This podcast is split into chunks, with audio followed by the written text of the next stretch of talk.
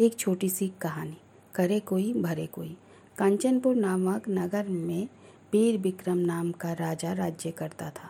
एक बार एक नाई ने कोई अपराध किया तो उसे बहुत से लोगों ने उसे राजा के सिपाहियों के हवाले कर दिया, जो उसे लेके राजा के पास जाने लगा। एक सन्यासी ने लोगों को इतनी बड़ी भीड़ देखकर तो उसने पूछा कि भीड़ देखा तो उसे नाई पूछा कि नाई ने क्या अपराध किया? तो सबने उन्हें बताया कि नाई ने कोई गलती किया है। नाई का अपराध का पता चला और ज्ञान जोग से उसने वह भी जान लिया कि इस बेचारे को फांसी हो जाएगी। तभी उसने राजा के सिपाहियों को बुलाकर कहा, हे बंधुओं, इसको छोड़ दो। नहीं महाराज वो कैसे हो सकता है? सिपाही ने बोला, हम एक अपराधी को कैसे छोड़ दें? अपराधी को घमादान या दंड देना राजा का काम है। मगर मेरा विधान कहता है कि आप लोग इस नाई को छोड़ दो। लेकिन क्यों? सिपाही क्रोधित हो उठे। लो, मैं तुम्हें सुनाता हूँ एक कहानी। वो कहकर सन्यासी कहानी सुनाने लगा। सिंगल द्वीप का नाम से तो नाम तो तुमने सुना ही होगा। वहाँ का राजा जिम केतु है और मैं उसका बेटा ब्रह्म केतु हूँ। एक समय की बात है कि मैं अपने बिहार मैं अपने उद्यान में बैठा हुआ था। उसी समय एक जहाजी व्यापारी के मुँह से मैंने सुना कि इस सागर में चतुर्दशी के दिन उत्पन्न होने वाली कल्प कल्प वृक्ष के नीचे रत्नों की किरणों से रंग बिरंगे सिंहासन पर बैठी बैठे रहती है। एक बैठी सब प्रकार के आभूषणों से सजी बिना बजाती हुई एक सुंदर जुबाती युवती दिखाई देती है। उसका रूप साक्षात सरस्वती के समान है। वो सब बातें सुनकर मैंने उस व्यापारी को साथ लिया और उसके जहाज़ में बैठकर हम लोग उस स्थान पर पहुँच गए।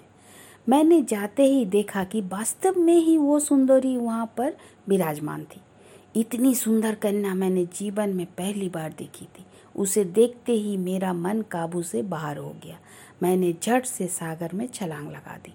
सागर में कूदते ही मैं एक सोने के महल में पहुँच गया। वहाँ पर मैंने उस कन्या को देखा। वहाँ स्वर्ग के अप्रसराएँ उसकी सेवा कर रही थी।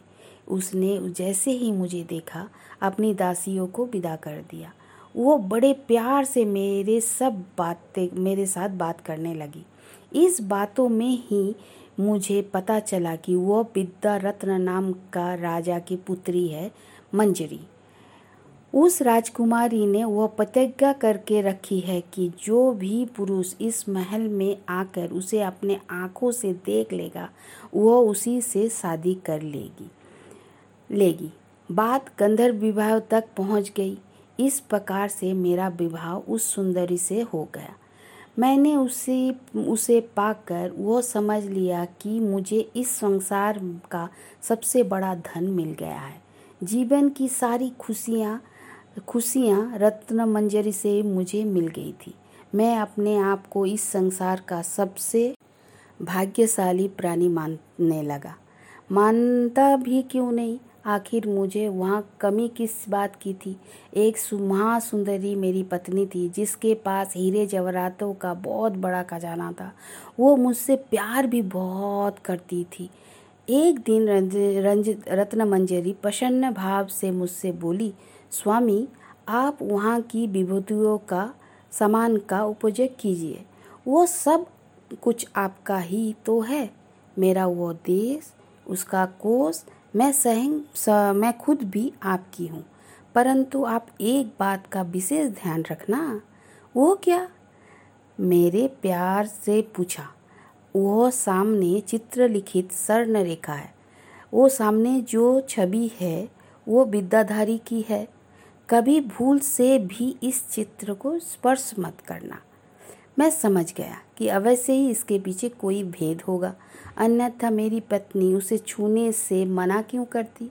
इस पर भी मेरे अंदर से छूने की प्रबल भावना उत्पन्न हो गई। मैं देखना चाहता था कि आखिर इस स्वर्ण रेखा के पीछे छूने से क्या होता है।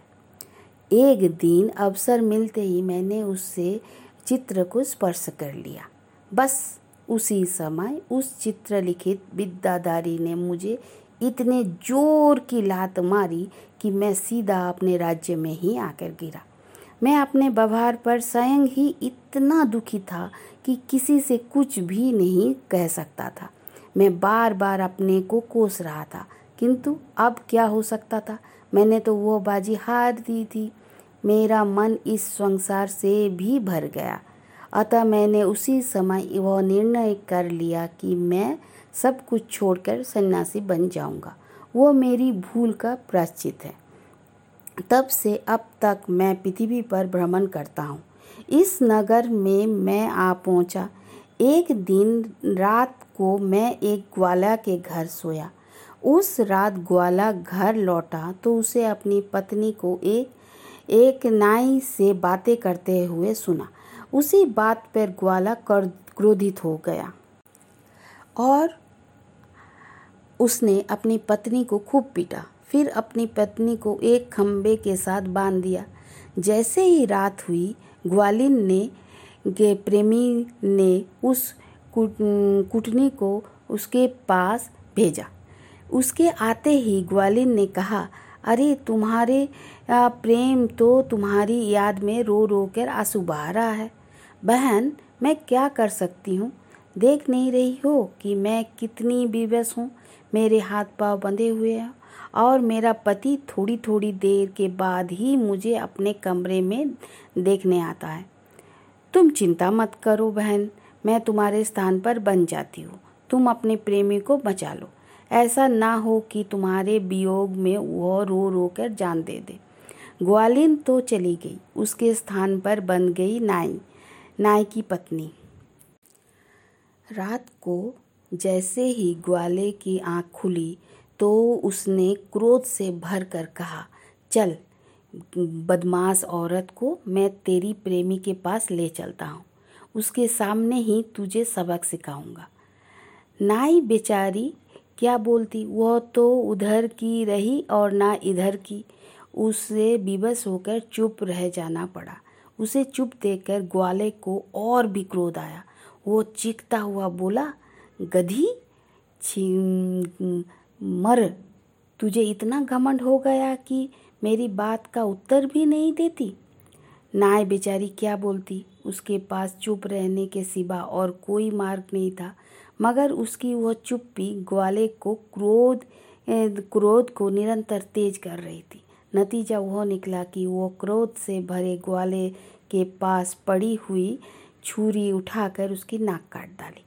भोर होते ही ग्वालिन अपने प्रेमी के पास से वापस आई। उसने आते ही नाइन से पूछा, कहो बहन, कुछ हुआ तो नहीं? बहन, तुम्हारे पीछे तो मेरा नाक ही कट गई। मैं तो अब कहीं की नहीं रही। वो कहते हुए नाइन रोने लगी। किंतु अब क्या हो सकता था? नाइन को ग्वालिन ने मुक्त कर दिया। उसके स्थान पर अपने आप को खम्बे के साथ बंधवा लिया। नाइन अपने घर वापस आई। वो बेचारी की नाट कट चुकी थी।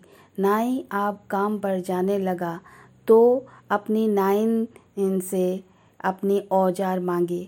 क्रोध से भरे नाइन ने हाथ में एक उतारा ही लगा, जिसे उसने, उसके नाई की ओर फेंक दिया। ओ पागल की बच्ची, भला एक उस्तारे से मैं क्या काम कर सकता हूँ? लो, उठा इसे। क्रोध से भरे नाई ने वो उस्तारा उस्तारा उठाकर नाइन की ओर फेंक दिया। नाइन की चाल सफल हो गई। जैसे ही नाइन ने उतारा, उसकी ओर फेंका वह ज़ोर ज़ोर से चिल्लाने लगी। हाय, मेरे पति ने मेरे नाक काट दी। नाइन की चीख सुनकर राजा के सिपाही आ गए। उन्होंने आते ही नाई को बंदी बना लिया।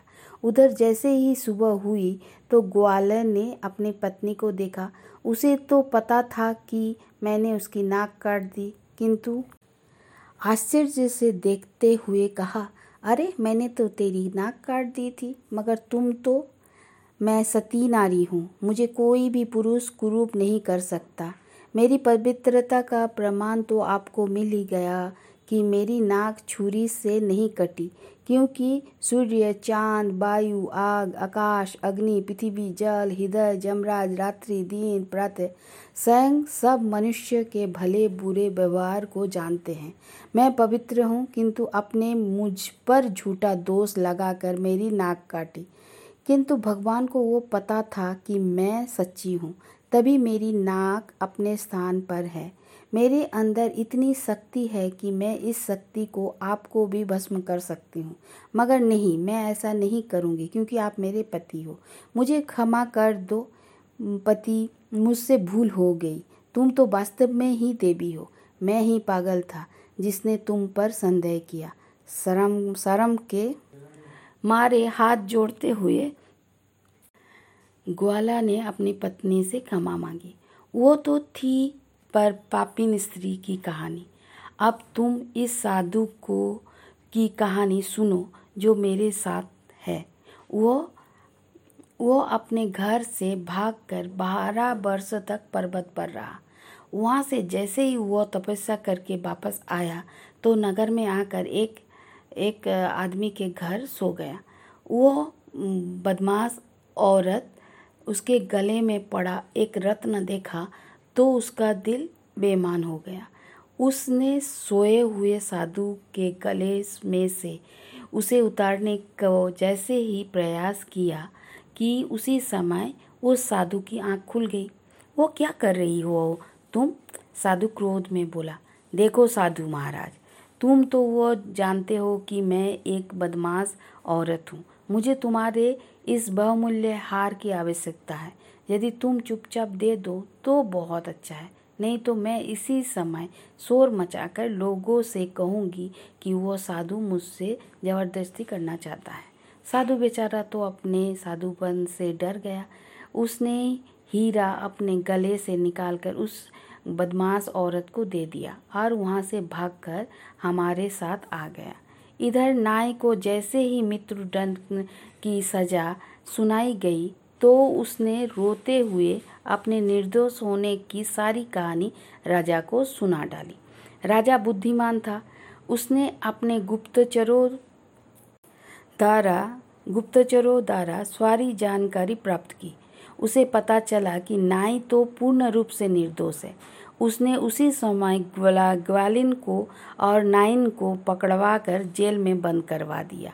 कहते हैं कि नीति कुशल पुरुष असत्य को भी चतुराई से सत्य सिद्ध कर देता है। संकट के समय अपनी बुद्धि से काम लेने वाला वाला प्राणी अपने को संभाल लेता है। इस कहानी से वो शिक्षा मिलती है कि बुद्धिमान लोग अपनी बुद्धि की शक्ति से असत्य को को भी सत्य सिद्ध कर देते हैं। इसे कहते हैं अकल बड़ी की भैंस। Thank you